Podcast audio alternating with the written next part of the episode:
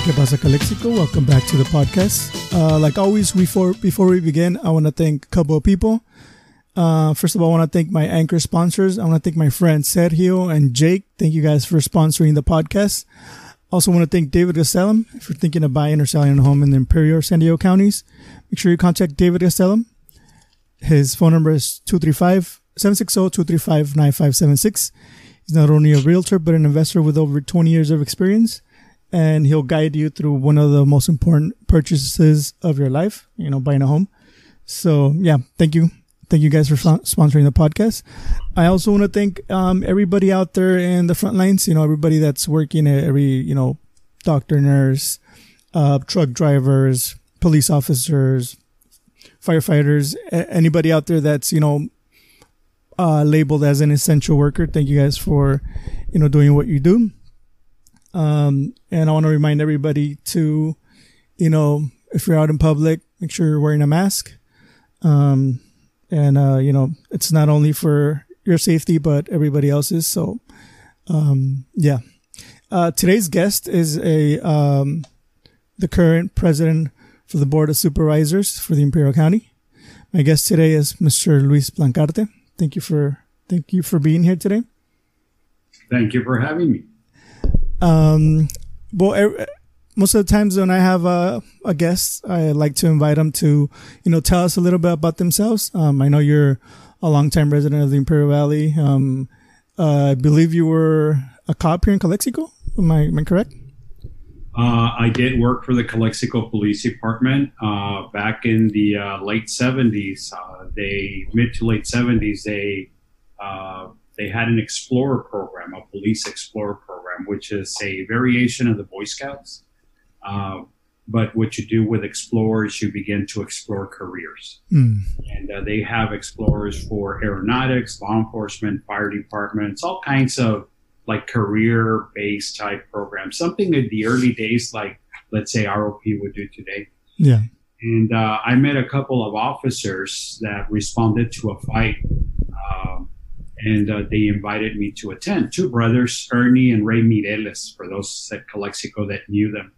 They invited me to join their Explorer program, and then they began to teach me. I was probably 15 at the time and, uh, you know, I attribute that uh, to part of my formation uh, because then eventually I went into Calexico uh, as a traffic controller, then a dispatcher, then I did community uh, downtown policing when officers actually used to walk the beat. Um, I think back in that time, the uh, pay was probably subsidized by the Chamber of Commerce or Business Owners Association. And then uh, after about 23 months, almost two years, I, I left to do other things. Okay. Um, so can you tell us a little bit about how you got into, well, I guess, I mean, politics or, you know, being a, an elected official? Sure. So let me back up by saying that, you know, I, I am uh, a child of immigrant parents, right, that came to the border uh, from Michoacan. And their goal originally, as, as they told us, was to be here for about five years, get some money, and then go back to Michoacan. And my mom wanted to buy some sewing machines and, you know, open her little tallercito. And my dad wanted to open a bar. Uh, so they came in. My dad got started in the Bracero program. And then uh, my mom uh, and him were petitioned uh, to work in the U.S. by a doctor. Uh, my mom would take care of the housekeeping and the children for the doctor, and my dad would take care of a farm that he had, Dr. Klein. As they saw uh, the quality of life that was available here, they began to change their thought process a little bit about going back. Um, they also saw that uh, Dr. Klein at that time uh, was member of the Lions Club and the Rotarian and they also saw what community service uh, would do. Uh, my family being very active with the Catholic Church, as we were raised, we were always taught uh, to do something for the community. And I, I, I take my service habits, my helping habits, uh, back to you know to my parents in those early days. That some of the things that they instilled in us. Um, eventually I uh, you know, I became a member of, of different groups and helping. One day I met a gentleman by the name of uh, Mr. Jack Terrazas in El Centro. And Jack was talking to a group about some of the things he was doing with the city of El Centro and projects that were coming up. And I was fascinated. I was probably 22, maybe 23 years old. And uh, after his presentation, I approached him and I said, So, how do I study or how do I do what you do? And he says, and at that time, uh, he was talking about the El Centro Planning Commission. Um, and uh, and he says, well, you know, you get it through practice and learning, and there's seminars and there's things they can do. Uh, if you're in the construction industry, you know about planning and stuff like that. But if you don't, uh, you know, you can learn as as you go. And so he said, if you want to, next time there's an opening, I'll let you know. So time went on. I didn't think much about it. Uh, unbeknownst to me, Mr. Terrazas ran for El Centro City Council and was elected. And as a council member, you cannot serve on, on that commission, right? Because any decision that commission makes, um, the city council has to approve it or decline it. So you can't do both sides of it. So he looked me up and he appointed me. And that's kind of where I got started. Uh, I got started with a planning commission. I served there for many, many years, many years as a chairman. And eventually, uh, because of scheduling, I was doing some schooling in San Diego where I had to go on the nights where they were met. Uh, as I decided to step down, I was asked to serve in the Personnel Appeals Board. And that's primarily for law enforcement, uh, for fire uh, firefighters, uh, when they are reprimanded in writing or there's a negative action on their behalf, there's an appeal process which they can follow. Um, and so I served on that board for, for many years. Um, and that's kind of where I got, uh, got started by appointment uh, versus running for election. Uh, over the years, I, I, have served on the uh, board uh, of uh, Chambers of Commerce in El Centro and Brawley, Boys and Girls Clubs, uh, numerous clubs that I've served over the years, all focused towards service, service, service.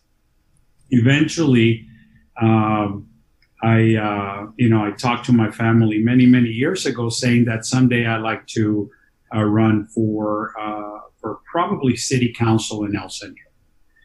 And uh, uh, time went on, but I was raising children. You know, I was the the typical little league uh, coach parent that probably my kids knew more about little league than I did, but I wanted to be there for them.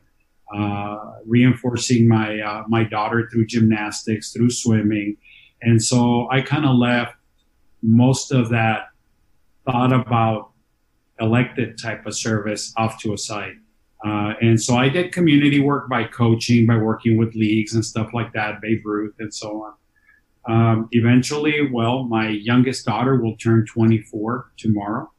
Um, and a few years ago, uh, I received a call from Mr. Terrazas uh, letting me know that he had decided to not run for another term for various reasons.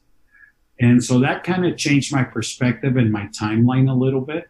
Uh, I had kind of thought about running for El Centro City Council and then doing that for a while and then going for, uh, for supervisor when Mr. Terrazas announced that he was retiring, I had to make a decision. And after consultation with my family and other responsibilities that I had, uh, you know, I got the green light and the nod and the go ahead, and, and, and I decided to to have a, a go at it. Uh, probably four years before uh, I thought that I would, um, and so I did. And so here we are. I'm three years uh, and say seven months into my first term. Uh, in March, there was a primary election where there was only two of us that ran. And so when there's a, uh, an election with two candidates, it's uh, the most votes wins, right? Versus three candidates or more where the two top voters go. That being for IID uh, type races or county type races. Uh, city races are a little bit different. Some of the other school boards are a little bit different. But uh, here we are finishing off uh, my first term uh, and looking forward to the term that starts January 1st. Um, so, and you you're gonna have to re, uh, get reelected if you if you want to continue. Or no, I was already reelected in March of this year oh, okay, on the okay. March election. I was reelected for another four years uh, to begin uh, January first, twenty twenty one. Okay, so this is going to be your right now. So right now, I've been elected to serve through the end of 2024, uh, which at that time it would put me uh, at about 62 years of age. Uh, right now, I'm 58. Um, going back to you know you deciding or you even thinking about you know running for public office and all these things. Um, did you ever think that you would be, you know, an elected official during times like this where you know we're in the middle of a pandemic um, you know our economy is struggling and um, you're having to make these really tough decisions like did it ever cross your mind like well not in a pandemic type way uh, but let me tell you where it have it has crossed my mind uh, before uh, when we had uh, the big earthquake the Easter Sunday earthquake, I thought a lot about uh, what our community leaders and our, our community back then.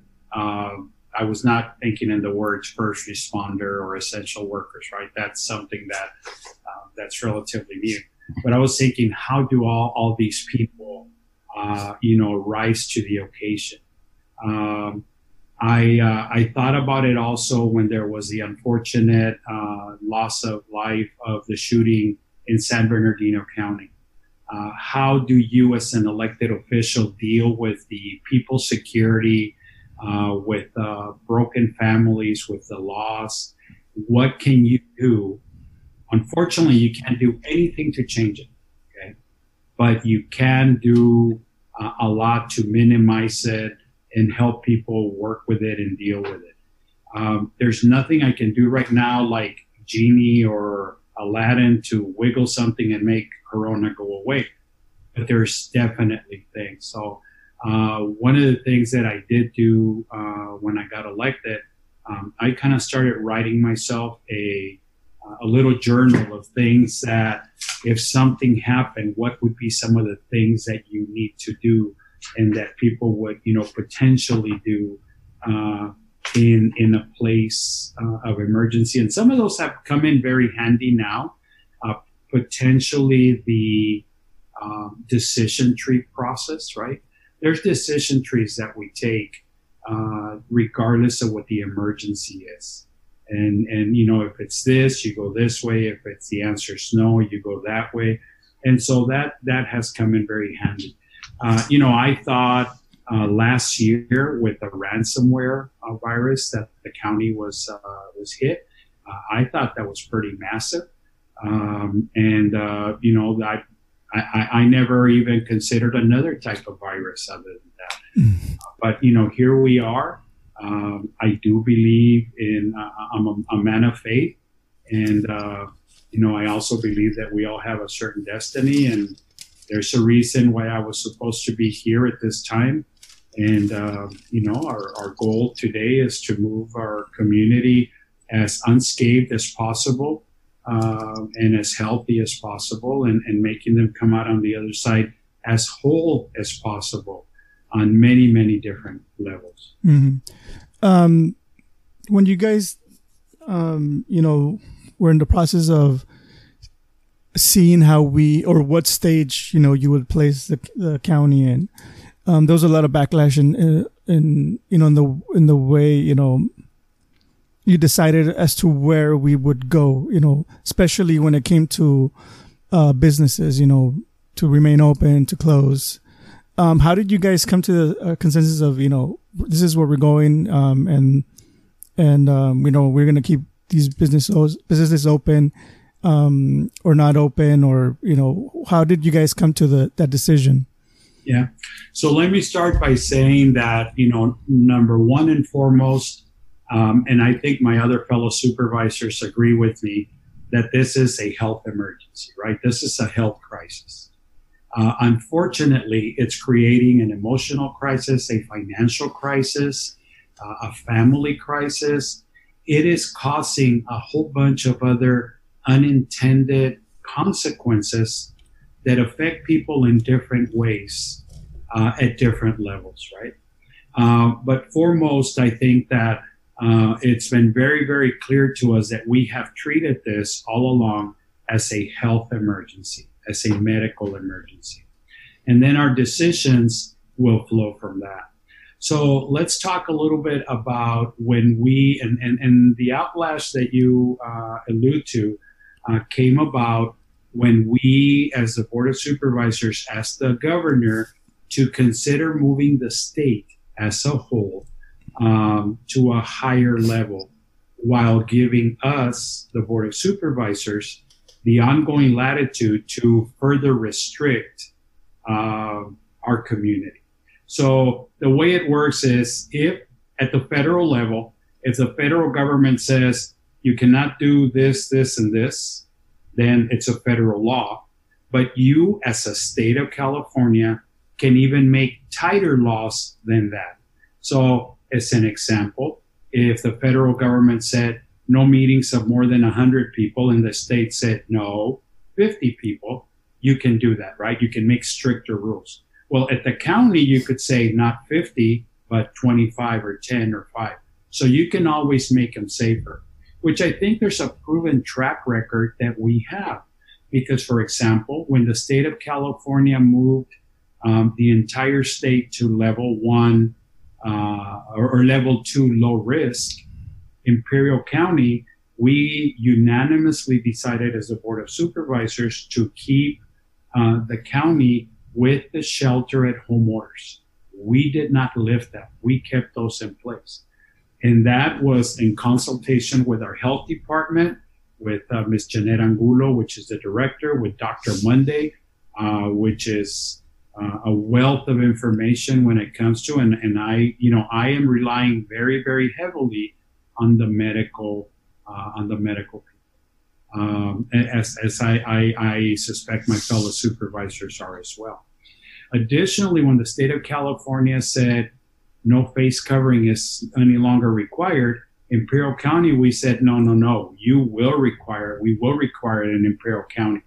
And our thought at that time was that because we are surrounded by San Diego County, Riverside County, Yuma County, and Mexicali, and they had different levels of protection or, that were lower than we were, we were going to have difficulty with our, uh, you know, with our residents, and, and we really needed them to protect. So I think there's a proven track record that although we were asking the governor to go a little bit higher on the state, uh, we are making the appropriate changes here. So, what were some of those changes that we were looking to do?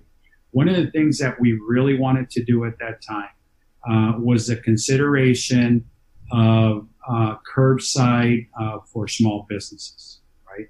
For non essential businesses.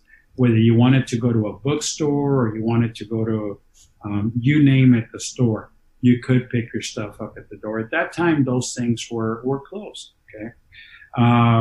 And so, one of the concerns that I know we discussed uh, as a group is once Yuma began to open restaurants, once San Diego began to open restaurants, Riverside, um, our residents who are currently working uh, and have the income to do so uh, began to go dine in Yuma, began to go dine in Riverside, in, in Palm Desert, in Coachella, in San Diego where there was no requirements for cover. And so we thought if we can open restaurants here to some limited amount, limited amount of seating and keep some of those uh, residents here from going out where we know that they're only going to take their mask to eat. And then they have to put it on when they go back in public because that's a requirement in Imperial County uh, versus you go to other, other areas and it's not perhaps we can keep a larger number of our citizens healthier um, on the health side. But we also can keep our workforce uh, going by helping our business owners, right? And that's a big uh, misstatement that some of the uh, people who post that move uh, had is they were taking on um, a view that perhaps our decision was driven by business owners. But I would like for you to think of a restaurant, a local restaurant, whether it's a Mexican style food restaurant, a, you know, burritos, whatever you want to talk about. A lot of times we're thinking of the business owner, right? And I've even had people talk to me about the greedy business owners. But what people don't understand is that once you shut down that restaurant, the cooks go home, the dishwashers go home, the waiters, um, the waitresses, the busboys, um, the people that drive the semi truck that bring the food and the produce that that, that restaurant is going to serve. All that, those people are not working. And that brings another level of lack of health. That brings financial uh, unhealthiness to the community. Uh, it also brings a lot of issues with emotional strain for those people at home that are trying to figure out they've used their $1,200 stimulus check. Tomorrow is the last day that people will get those extra $600 on their unemployment. Those people are asking, how am I going to pay the rent? How am I going to feed my child? uh, how am I going to, you know, move forward? And that's another side of the coin that as a board of supervisors, we have to look at the health. We have to look at the financial health. You know, do I want to kill you financially or do I want to kill you health wise physically? If your business goes under, I can recover that if you die and you go under, I can't recover that. So our decisions have always been uh, focused uh, primarily on uh, on the health of the community. Um, when the um, you know the state the state sent some some people down from you know from Sacramento to to the valley when you know it was early when you know we started getting a lot of cases. Um, how did you know what recommendations did they make and how did you, you guys change your you know your decisions that process so the people that the state sent were at our request not at their request there was not an enforcement or anything like that and what we did is we reached out to the state and to the federal government and we said we need help with testing we don't have enough testing we need help with tracking with tracing we need help for our hospitals, right? The hospital system uh, in the state of California does not report to the counties, right? The hospital system reports to the state of California. And so we were hearing from both hospitals how they were having difficulty taking in more patients. So we started reaching out to the state of California saying, we need some resources, we need some help. Now, I must tell you that they have been very, very responsive. Um, they have had people from the National Guard come and help. They have sent doctors from the uh, armed forces. Um, they were able to give us the uh, facility at IVC uh, to help people recover so that we could move people uh, out of beds at the hospital that were already in the recovery mode and perhaps a less uh, a lesser degree of care was needed for them and so they could go to recover uh, and convalesce uh, at IVC for the rest of their days. Uh, they, uh, you know, we we were having difficulty with supplies for the uh, testing equipment for the uh, for the testings, and we we were actually having people drive to the county lab in San Diego or the state lab in San Diego every day to take um, you know, the, the samples for the testing so they could bring them back the next day. Uh, because with the equipment that we had at the county, we were having difficulty getting the basic uh, uh, materials to do the testing. And by all means, this is not specific to Imperial County, right? Part of the problem there and, and some of the issues that we were having is when we had the earthquake here, the rest of the state did not have the earthquake. So they could send us supplies, they could send us additional help, firefighters, ambulances, rescue units. The American Red Cross could send additional. There, you pull your resources from the state. When the Paradise fires happened, there was no fire here. So what did we do? The county sends a strike team, right? A fire engine with three firefighters. So does the city of Calexico. So does Yuma. So does Brawley. Everybody sends help. But what happens when the incident that's happening is attacking everybody? Everybody then needs the resources. And that's what's happening uh, to us and, and why some of those uh, testing kits were not available. So we reached out to the state. Today, uh, we are able to do testing in Calexico, uh, in Imperial, in Brawley, and it's open to the community. If uh, you have no insurance, of no way of, you know, you still get tested. And that way we're able to do the, the, uh, the testing to our community. Right now, we've done close to 47, maybe 48,000 tests. Um, if you take into consideration that our community uh, has 180,000 people at the last census, um, you know, that's about 25% of our community has been tested, um, thanks to the help from the state of California. And so, uh, you know, they every time that we have called and asked for help, they have found a way. When we were looking for PPE, uh, you know, they they were able to send us PPE. Uh, more recently, we started talking to them about so, how some of our farm workers uh, are not able to provide for their own PPE. So through our county ag commissioner, um, you know, he was able to get about 800,000 uh, face coverings or, or masks, um, of which he and his team uh, and other organizations that he has worked with so far have passed out 480,000, almost 500,000 masks or face covers um, to farm workers, farm labor, uh, bus drivers, tractor drivers, irrigators, uh, truck drivers that are riding, you know, driving the produce, packing sheds that are standing shoulder by shoulder or shoulder to shoulder.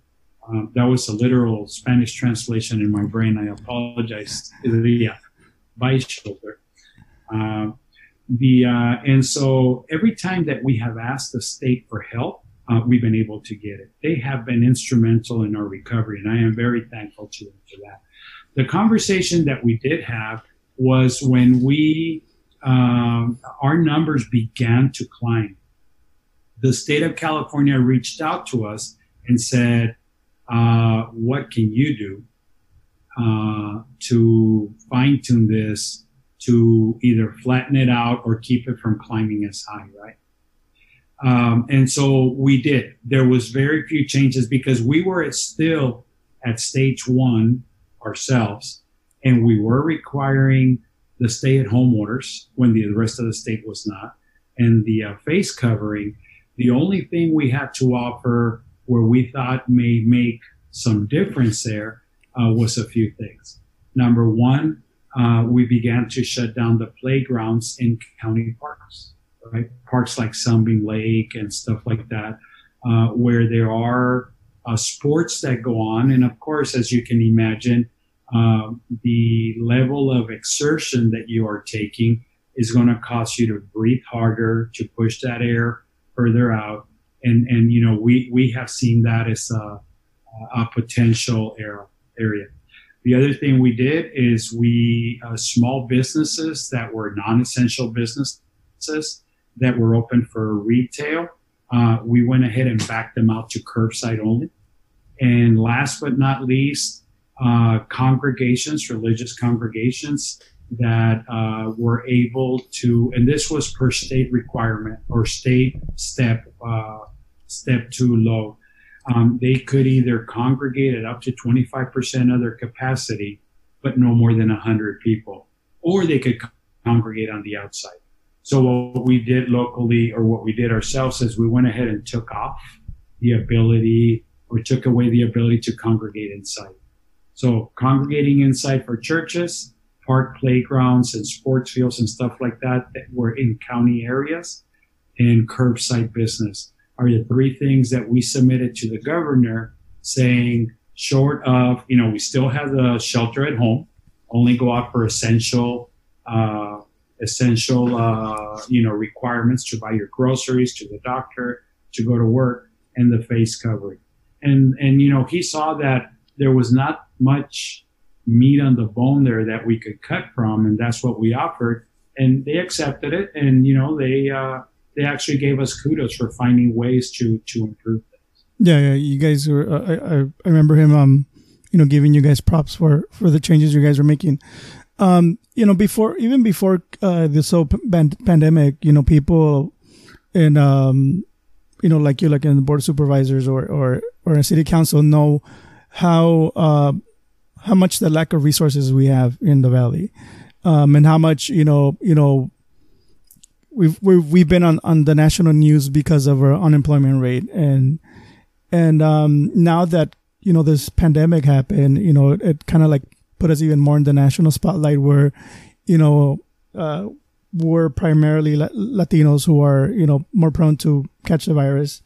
Uh, we're we're more of a, I guess you can call it like blue collar people who are you know living paycheck to paycheck to paycheck who are you know have this need to to work that aren't don't have that uh that luxury of staying home and, and not working or working from home. You know a lot of the population here is either working in the fields uh there's pe- even people in, in in you know the people that work in prisons or you know people that work in, in, in the border.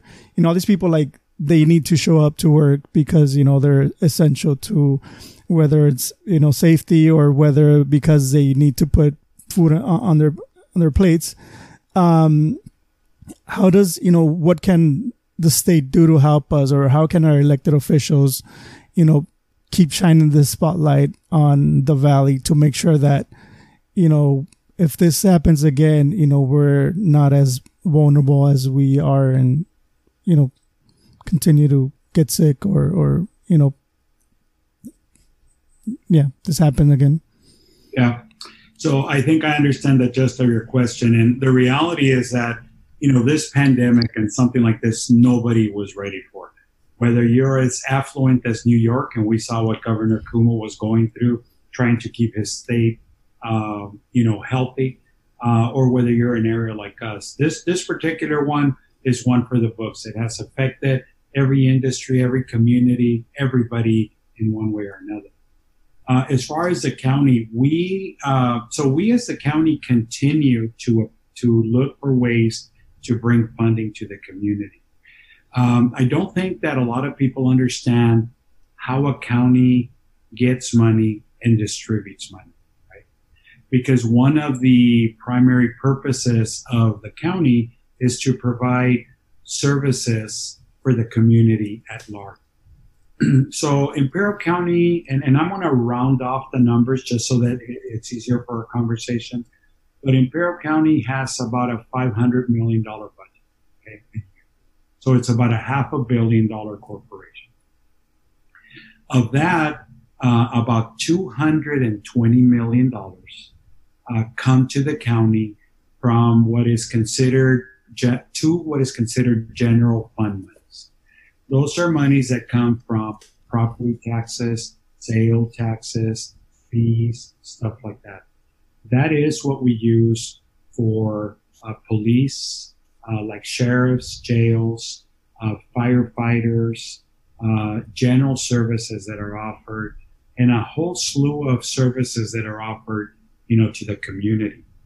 But of that $500, uh, $500 million budget, there's about $280 million, which we uh, are contracting uh, either through the state or through the federal government to provide those social services, to provide those behavioral health services, to bring services to the community um, as a large, as a whole that, that are not there. So although I run the sheriff's office for the unincorporated areas, every police department, every city runs their police department.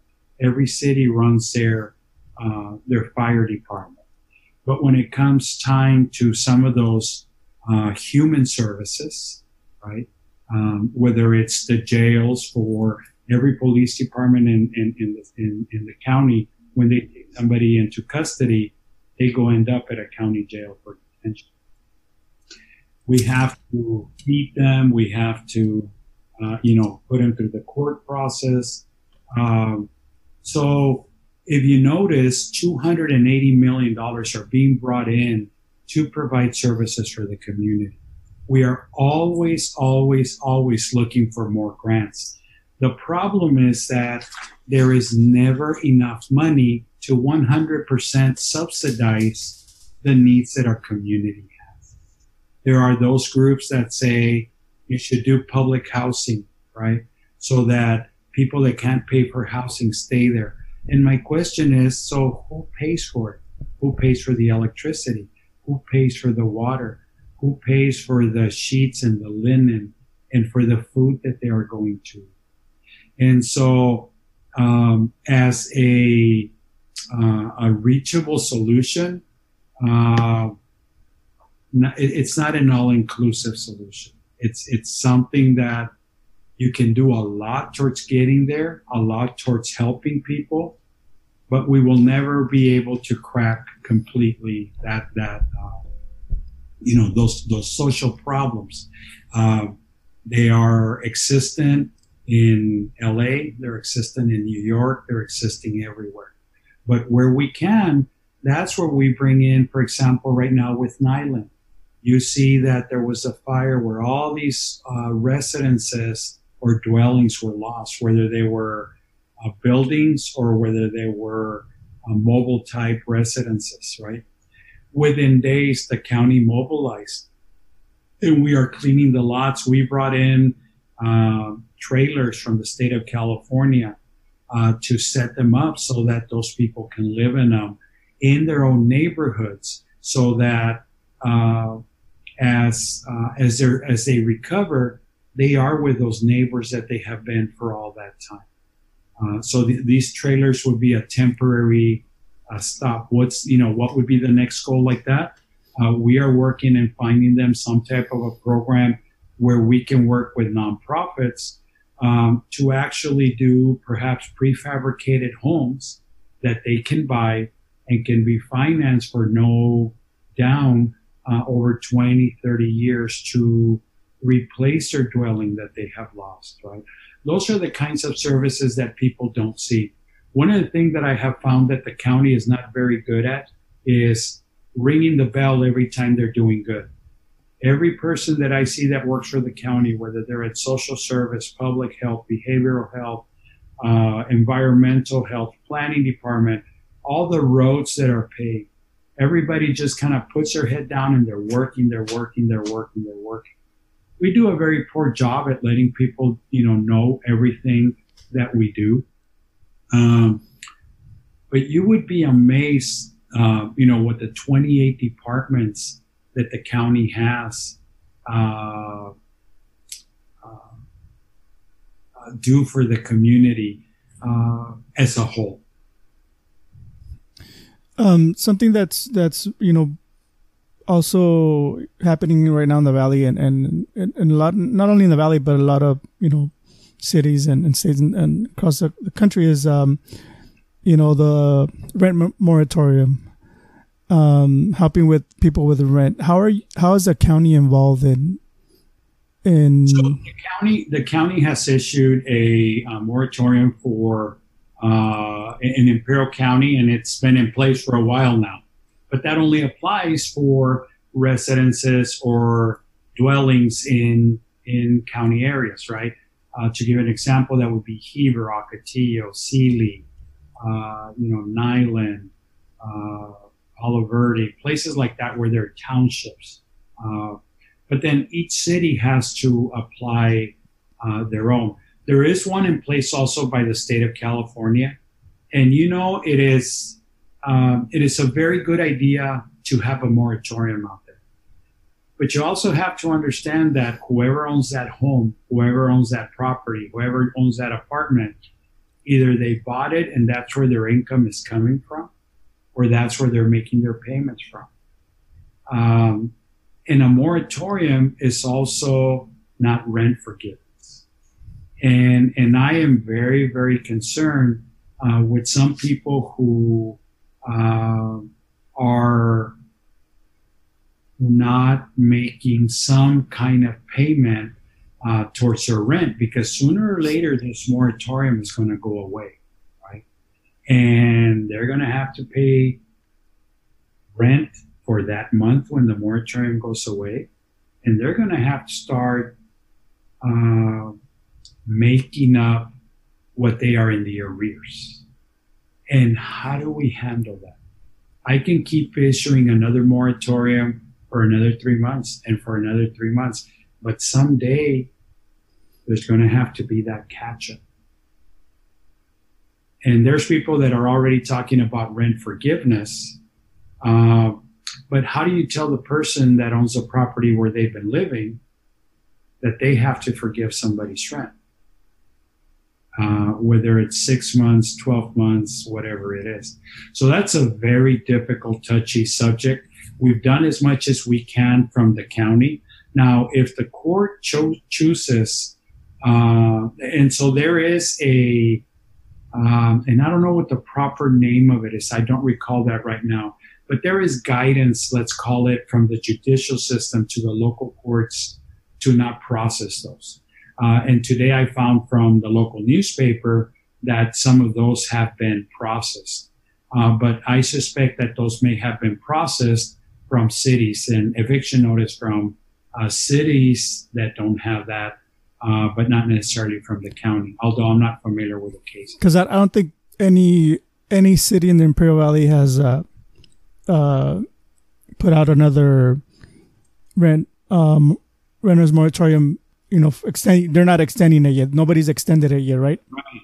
And I think part of it is because their constituents or people who uh, elected them are saying, look, I need to make a payment on the property.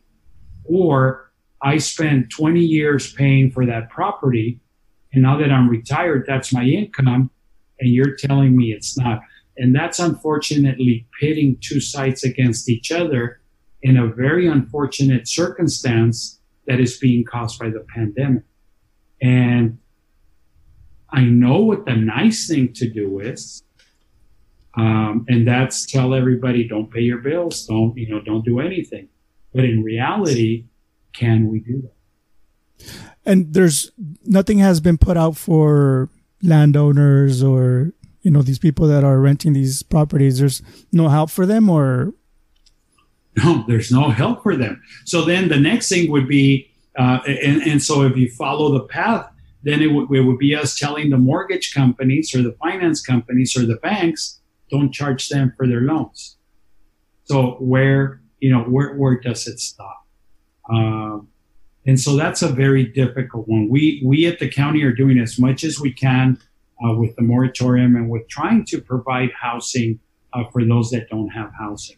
As a matter of fact, right now at, at uh, IBC, and uh, we have some additional trailers that we have secured, which are for strictly homeless people, uh, for those homeless residents that you know want to come out uh, of the hot weather and have a place to be. Uh, how long will we be able to support those for them? I don't know. Uh, but we, you know, we have hundreds of hotel rooms that the county uh, rents uh, through different programs that we bring through the state and through the federal government that are either managed through social services. Uh, right now, some because of COVID, where we do provide homes uh, for those uh, uh, for those that are homeless. But we need something different other than just providing them a home, other than just providing a subsidy we need to find a way to train them to have those jobs to be self-sufficient. COVID makes it very difficult right now, right? That's a different, but the same conversation without COVID is the same conversation of how do you get these people out of there, uh, whether you're having it without COVID or today with COVID. Um, something that we talked about the other day when we when we were talking Hey guys, sorry for the interruption, but it's time to pay some bills. So here's a word from one of our sponsors. All right, so now back to our regularly scheduled podcast. On the phone was um, elections. We have we have elections coming up in, in November. We do. Um, do you know the the number of registered voters in the in the Imperial County? So the number of registered voters in Imperial County is always fluctuating, right? It, it's up and down a little bit. Um, and so I'm going to say that right now is right at around 80,000 people uh, those people who are registered. Uh, now, there are some uh, people that need to re-register because the way it works is if you move address, you have to re-register. If you uh, were married and have changed your last name, you have to re-register. You have to update. If you separated or divorced and have changed your name, um, you have to re-register. So, uh, you know, for those who think that are registered, um, they can verify. They can either go through the to the state of California, the elections department, and um, they type it, you know, type it in, and you can check your credentials, and it gives you the information. Or you can check so so with the uh, uh, with the county elections office. They can verify the information for you. They can actually change you some, uh, send you some information, uh, or you can go to the uh, county website.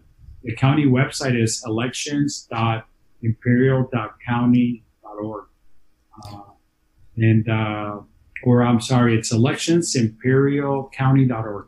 No dot in the middle.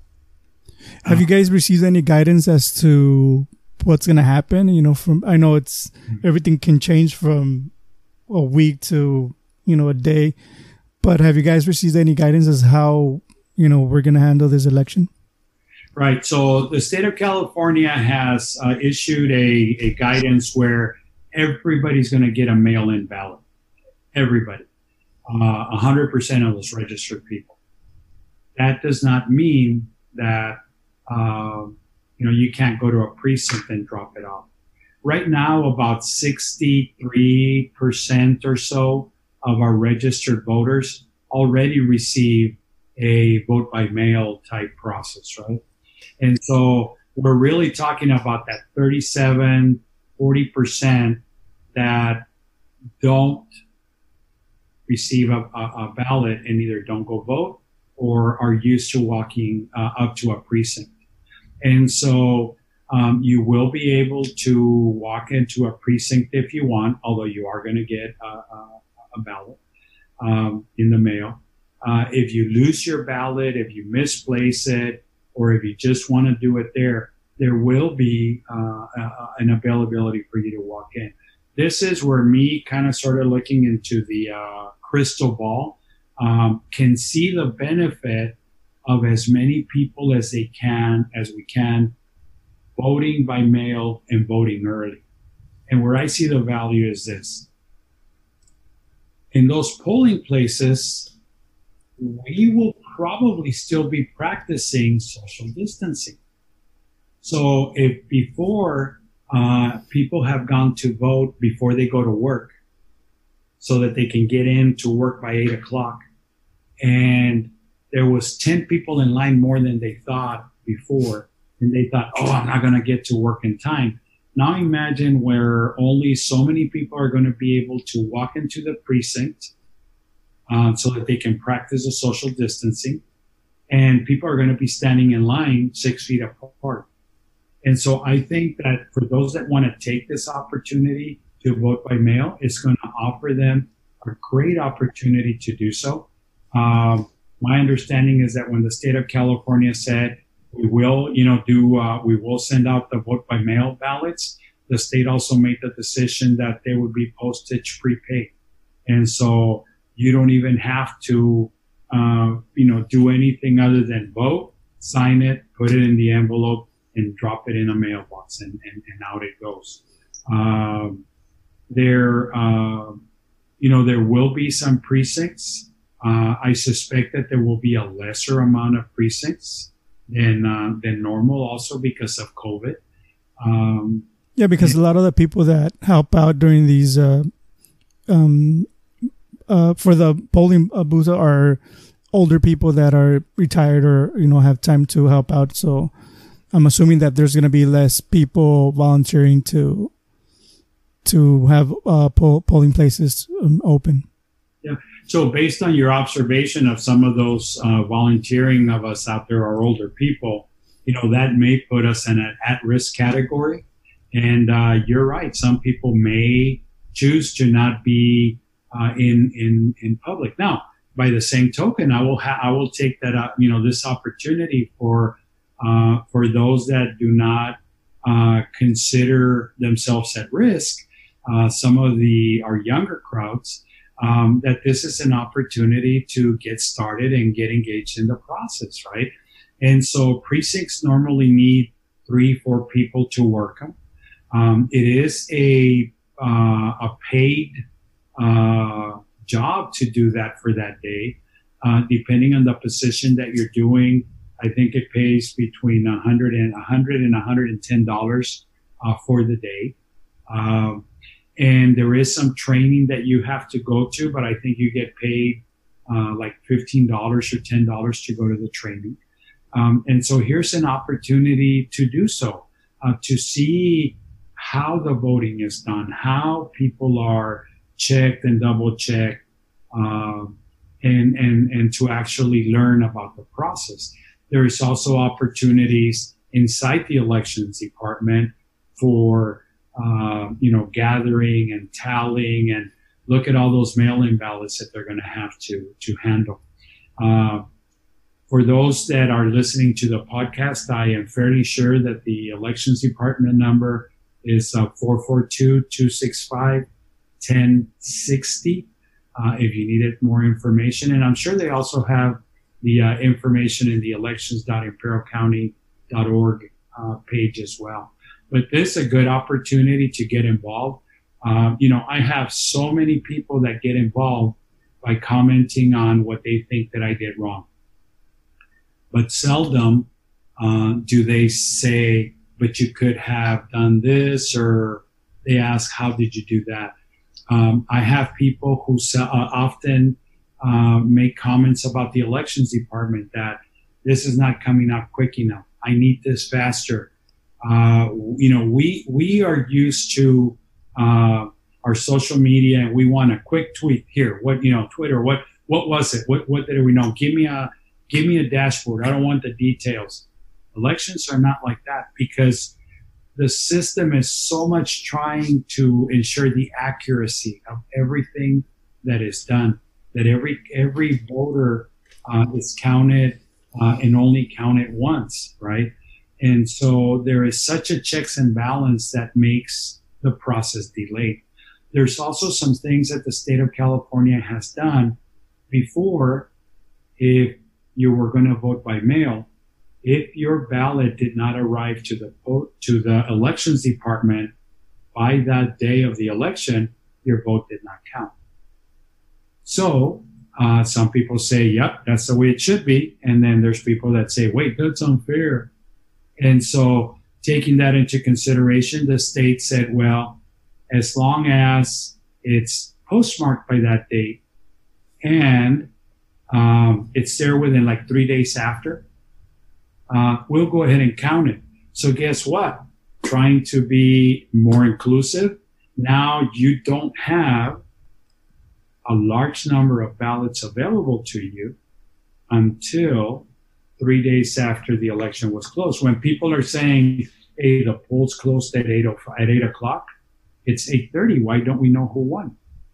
Um, but when you volunteer to work in the system, it gives you that aha, your eyes just open up, right? Um, and so it's a great opportunity for your listeners uh, to get involved, learn. It's one day, um, you know, that, that, that you get to work it plus, plus a training. Um, and it's a great learning opportunity. It also gives people an opportunity to perhaps suggest improvements that are within the voting code, but say, hey, have you ever thought of doing it this way or doing it that way? Um, that can come uh, can, can, come to do a lot of uh, uh, a lot of good, you know, a lot of improvement. Um, speaking of you know vo- voters and and counting votes, how many of those registered voters are actually voting? Is it yeah. So in the last election, about 63% of the people voted. Uh, well, no, I take, I take that back. It was not a presidential. You know what? I, I don't remember that number, but I can tell you that there's a big difference, uh, in, in how people show to the polls, right? If it's a presidential election or not. Now, Here, California, and I think most of the country probably as well, has been changing to where before there used to be an election almost every year, whether it was for a utility district, a sewer district, a school district was doing a school board.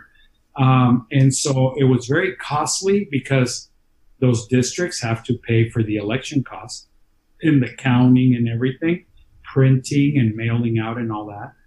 Um, and so the, the, the state of California, quite a few years back, said, all right, let's everybody start getting on even cycles, right? Even cycles. So on even years, you either are doing one or are doing the other. And so what that has done is it has brought more people uh, to to vote uh, because now they may have more things that are more interesting in their community. Uh, nothing brings out, however, the uh, voting like uh, like the uh, presidential and, and yeah and so, so, yeah, we, we should expect a bigger number in, in November. And unfortunately, as I'm speaking to you, I don't, you know, have uh, connectivity to the outside on purpose, uh, or I could be texting saying, "Hey, what are these numbers?" But I'm not like the younger generation that I can multitask that way, so I just kind of put them off to a side. Um, we have uh, well here in Calexico at least, I think we have like four spots open. Um, do you encourage people to you know run for because I know I think next week is uh the deadline to the seventh is the last day to to file. Um, I do recommend that if you're interested in, in, in, in filing, you call the elections department and make an appointment to go get the paperwork, right? Because if you think you can go pick up the paperwork on the 7th, fill it in, and walk out, it's not going to happen because you actually need some signatures from members of the community, uh, registered voters in the community that you are seeking to represent uh, to endorse you. Um, but right now, because the uh, the uh, county building, administration building is closed because of COVID, we'll let you in by appointment. No question there. But you got to call and make an appointment. And I think earlier I said 442 265 1060 would be the elections department. You make an appointment, you go in, you get the paperwork, um, and you file. It's very, very simple. Um, but what does it take uh, to if you get elected? Well, it takes uh, wanting to learn the subject that that you're going to be working on. Right? It's not a matter of opinion. It's not. Uh, uh, the way I express it to a lot of people is it's not trying to be like an umpire at a baseball game, right? we are all used to the moment the ball hits the glove, the umpire says blank, right? A lot of us elected officials often try to handle our office in that way, where it is very quick, is very easy to render an opinion.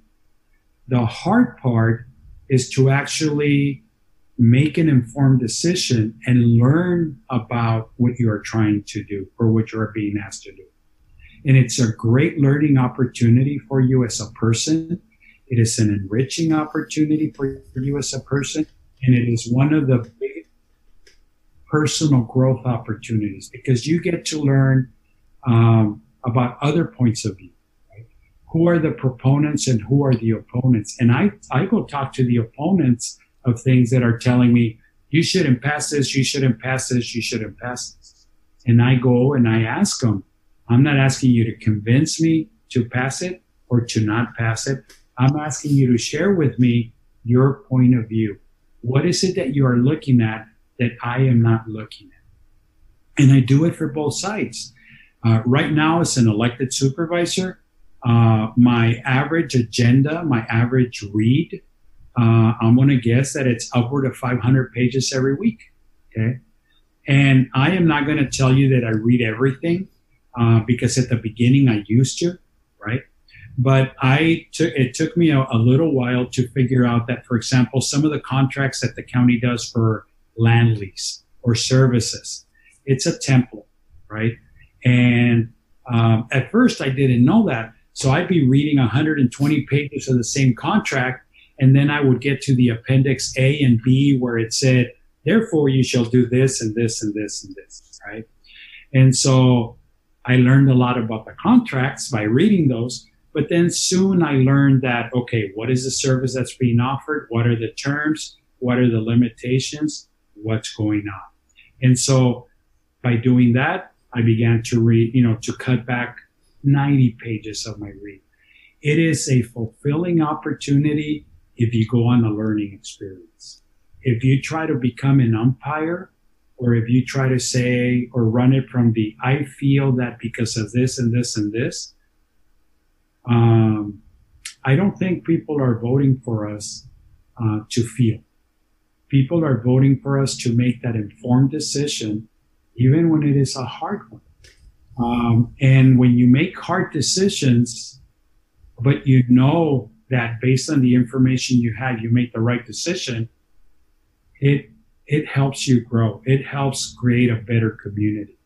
And so that's an opportunity for everybody out there. Now, if you think elected office is not for you yet, you know, I started on a planning commission board reviewing maps and drawings and plans and sewer plans and roofing plans and paving plans that teaches you to look into those details. If somebody doesn't think that, you know, that, that elected office is for them and, and, and, and, and, and, and not yet, you can start by helping your community by serving on boards, on commissions. You can do it for your school. You can do it for your elementary school district, your high school school district, or do what I do. Become a Rotarian, right? Uh, join a Boys and Girls Club, join Boy Scouts, start making that difference in your community that actually takes the time to make the change instead of taking the time to complain about whatever whatever it is. Um, and that's one of the reasons why I, I, wanted to run for elected office because I thought with what it with what I can help with in volunteering by being appointed or or volunteering for boards, I have already learned enough and I've already reached that plateau where I think that now the way I can make the difference for these 200,000 people is to be elected, right? And so um, we all have to start somewhere. Uh, if any of your listeners have questions about how do you serve this, how do you serve that, I meet with people all the time to answer those kinds of questions. Today is more in Zoom. Uh, before it used to be like Starbucks. Uh, I really am not a big proponent of meeting people in my county office um, even before we had COVID, because I think it's a very formal setting. People can't speak comfortably. I rather come to your business. I rather meet with you at Starbucks, uh, you know, or at Jack in the Box or wherever you feel more comfortable, and answer those questions of what I have seen um, in in the community, right? And there's a great opportunity. There's there's need for leaders out there but these are leaders that want to lead, want to learn, want to do the research, and they want to move their communities forward as as as a whole. Um, there is a lot of need, and there is a lot of opportunity out there for help. Um, as somebody put this um, a little bit, they made this saying a little bit famous in the valley. You know, you're almost done with your first rodeo. Um, you know, meaning your first term, right? do you feel that as an elected official, um, you know, you're held at a higher standard than a normal citizen? I think I am, and I think I should. Okay. There is no question about that. Uh, and perhaps that to me comes from my days in law enforcement. When I wore a uniform, when people knew that I was the peacekeeper, the protector, the policymaker, the enforcer, I have to show it by example right? I could not be a police officer uh, out there getting people for being intoxicated in public or driving under the influence and then hitting the bars in, in uniform after. It just not, that's not the case it is. It is the same way when you're an elected official, right? You are an example to the community. I, by my behavior, um, so there, you know, there's also the saying about uh, what is reputation and what is uh, character, right? And reputation is that what you do when you know people are watching. But character is that when you what you do when nobody is watching or when you don't care who's watching because that is your character. And I think that's what we need in our elected officials. Uh, you know, we need people who, will we all make mistakes? Yes. Last year I got a speeding ticket, you know, like I was going uh, a few miles more than I should. We're, we're, we're, we're human, right? But there's a different level of, of, of accountability that we should be held to. Where we have a different, a, a, a difficult problem with accountability is we, when people criticize us and, and it's, it's, it's something that has a foundation, um, you take it to heart, right? And you try to do better. But when somebody's criticizing you with half truths or unfunded truths or things that are uh, not true. And even if it's not purposely, even if, if they were just misinformed, right? Um, it's very difficult for you to defend yourself in public because what you can do is you can download on them, but then what happens if they come back? You know, do you download again on them? And so uh, often you have to just you know take criticism for what it is and know that in your heart you made the right decision with the data that you have um, and the information that you have. Great thing about information when you're an elected official is that you have an army of experts at your disposal that you can call and ask what is this about? Right? And that's when you don't behave like the umpire that's when you behave like I am researching the thing that I'm being asked for. So whether it's roads, houses, or anything like that, you have a planning department. Um, whether it is health, uh, you know, we have our hospital officials, we have our public health officials. Um, whatever I am being asked, I can actually tap an expert on the shoulder days before and say, teach me about this, teach me about that the same questions that sometimes the members of the community ask me, I ask of them. Why is this like this and why is this like that? And I don't settle for that's the way we've always done it or because that's the way it is. I say why and why and why. And so uh, it is a great opportunity for those young leaders coming forward that want to lead. Um, to keep the whole community. So if you're running for Calexico, uh, if you're thinking of running for Calexico, and Jose, I'm hoping that this will be the show where you announce that uh, you're throwing your your baseball cap in the in the ring, and, and I'll applaud you. Uh, but you know, know that you will be thinking and you will be acting uh, for those 25, 30, uh, 35,000 residents of Calexico and those 25,000 people right now that cross the border every day. Under non-COVID, it's 50,000 people. Right? How are you gonna try to make everybody better? It's not just your block. It's not just your neighborhood. Um, how are you gonna help your community? And uh, a, a lot like like a father in a family. How do I help my entire family? Not just this kid or that kid or this nephew or that nephew. How do we bring everybody along? It's a great opportunity. It's great. It's great work. It's very fulfilling work. Very tiring, uh, emotionally and physically. It's draining. Um, you know, to me, I have a great support system in my wife uh, and my children and, and my relatives in that they are like my touchstone, right? I, I go and, and I go home and um, I feel recharged and re-energized, and and you keep on going and, and doing this. Um, and so, uh, a support structure at home uh, is also very important when you're considering running for public office. Yeah, I think that's one of the biggest reasons why I, I don't feel I'm ready.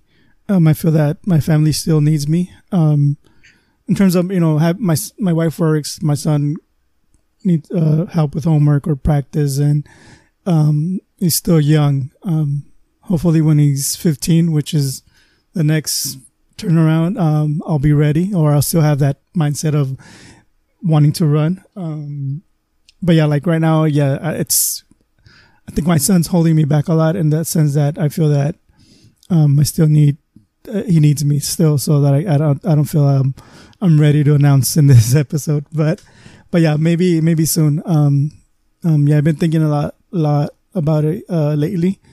Um, but yeah, not, not, not right now. yep. There's the right time and the right place for everybody. Uh, like I told you, I kind of put my elected um, desires or thoughts aside until my kids went through elementary and junior high and high school. Um, and then the time presented itself. My baby turns 24 tomorrow. So obviously I am done with those high school sports and cheerleading and football and uh, swimming and all that to now where I have that, you know, that extra, uh, opportunity to dedicate more, more to the community. And so, you know, I continue to do so. So right now, you know, help with your uh, child sports league or, uh, you know, Elsa, I'm sorry, Calexico has some great organizations. They have a Border Runners Club. Uh, you know, they have a active Rotary Club. Uh, I, have been a member of the El Centro one for many, many, many years. Uh, have served on their board for many years. Find ways to make your community better a little at a time. And mm-hmm. that's, that's, that's what you can do. And then when you can take the bigger bite, you take the bigger bite. Yep. Um, well, we're over an hour now. Um, but I wanted to ask you, you know, we we got a little bit of good news in the sense that, you know, our numbers are going down a little bit. Um, you know, I think the Central Regional Medical Center, you know, notified us that, you know, they're a little bit l- less crowded over there.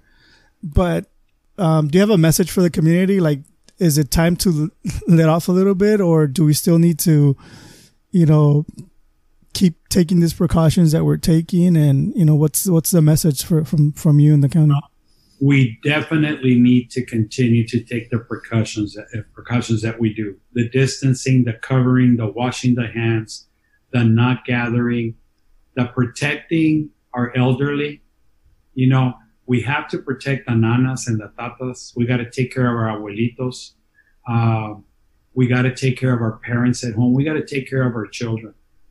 Um, in a football game, very often we see somebody running into the end zone and nobody's chasing them anymore or not as close as they were.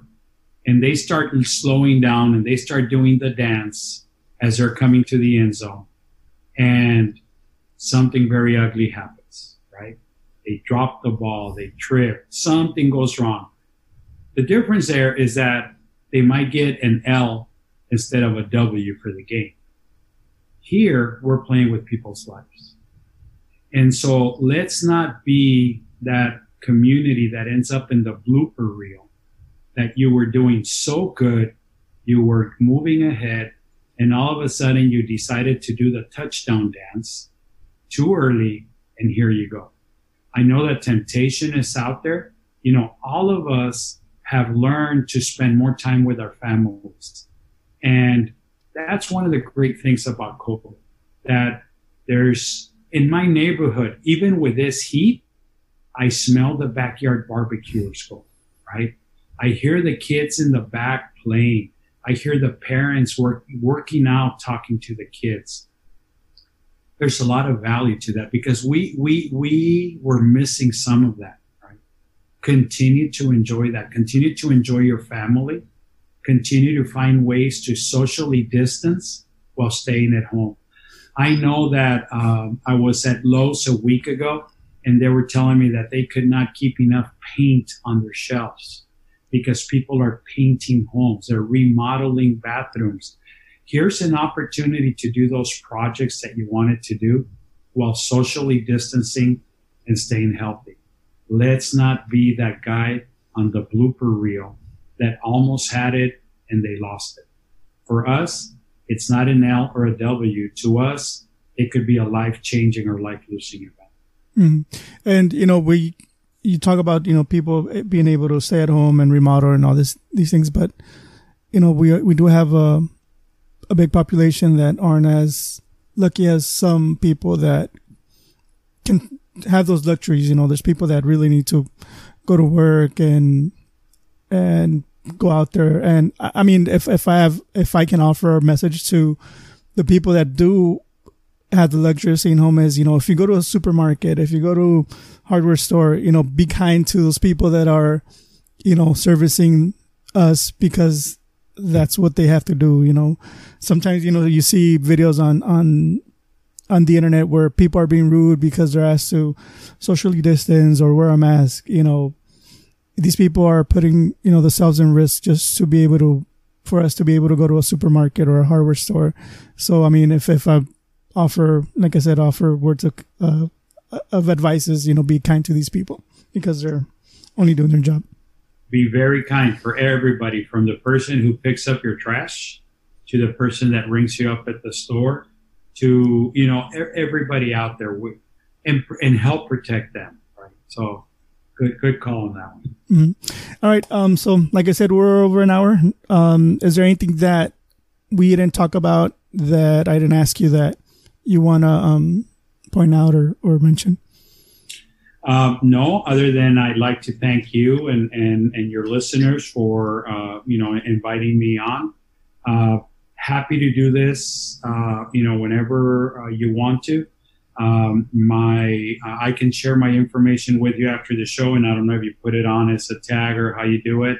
If people have questions, or they can go to the imperialcounty.org uh, website and my phone number is there. My email is there. It's the same for all the supervisors. They can call. Uh, my cell phone is there as well. But here's the catch with my cell phone.